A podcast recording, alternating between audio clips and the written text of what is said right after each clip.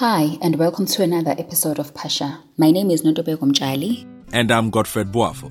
Thanks for joining us. In today's episode, we spoke to Yap Boum, a professor in medicine at Mbarara University in Uganda. Please note that this episode was recorded over Zoom, so the clarity may not be perfect. We start off by asking Professor Boum to explore why it's so difficult to find a vaccine for COVID 19.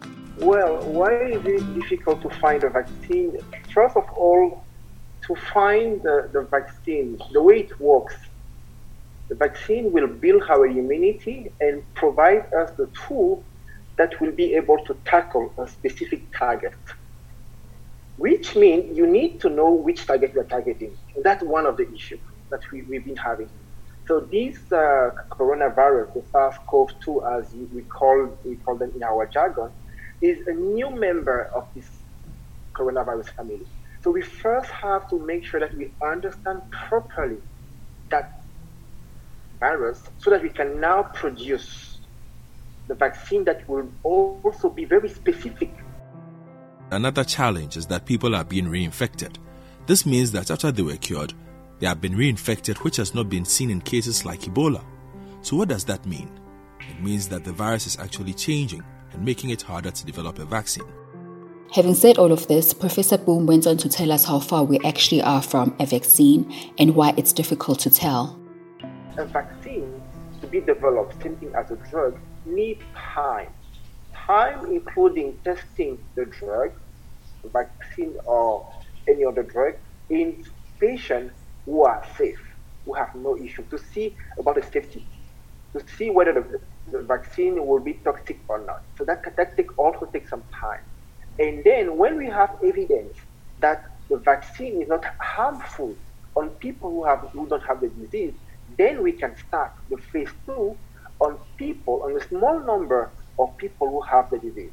Now move in what we call a phase three, when you make available the vaccine to a large number of people and you are able to figure out how it works or not. By comparing the efficacy of the vaccine on people, a group of people who will receive the vaccine and another group who might not receive the vaccine. Then you can see the number of cases or the severity of the disease in one side as compared to the other.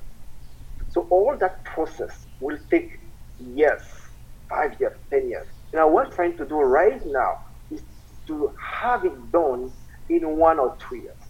So we expect to have a new vaccine in the next 12 to 18 months. By a new vaccine, we mean by a vaccine that has proved its safety and efficacy as well.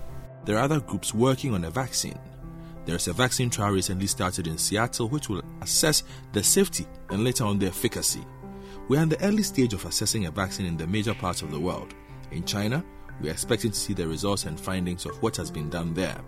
He went on to conclude by discussing why it's important not to panic.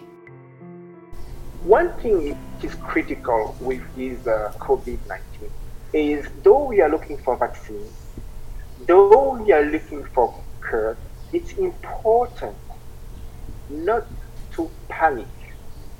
It's very hard to say when we see the number of people who are dying in different countries, but it's critical not to panic and to follow the very simple rules.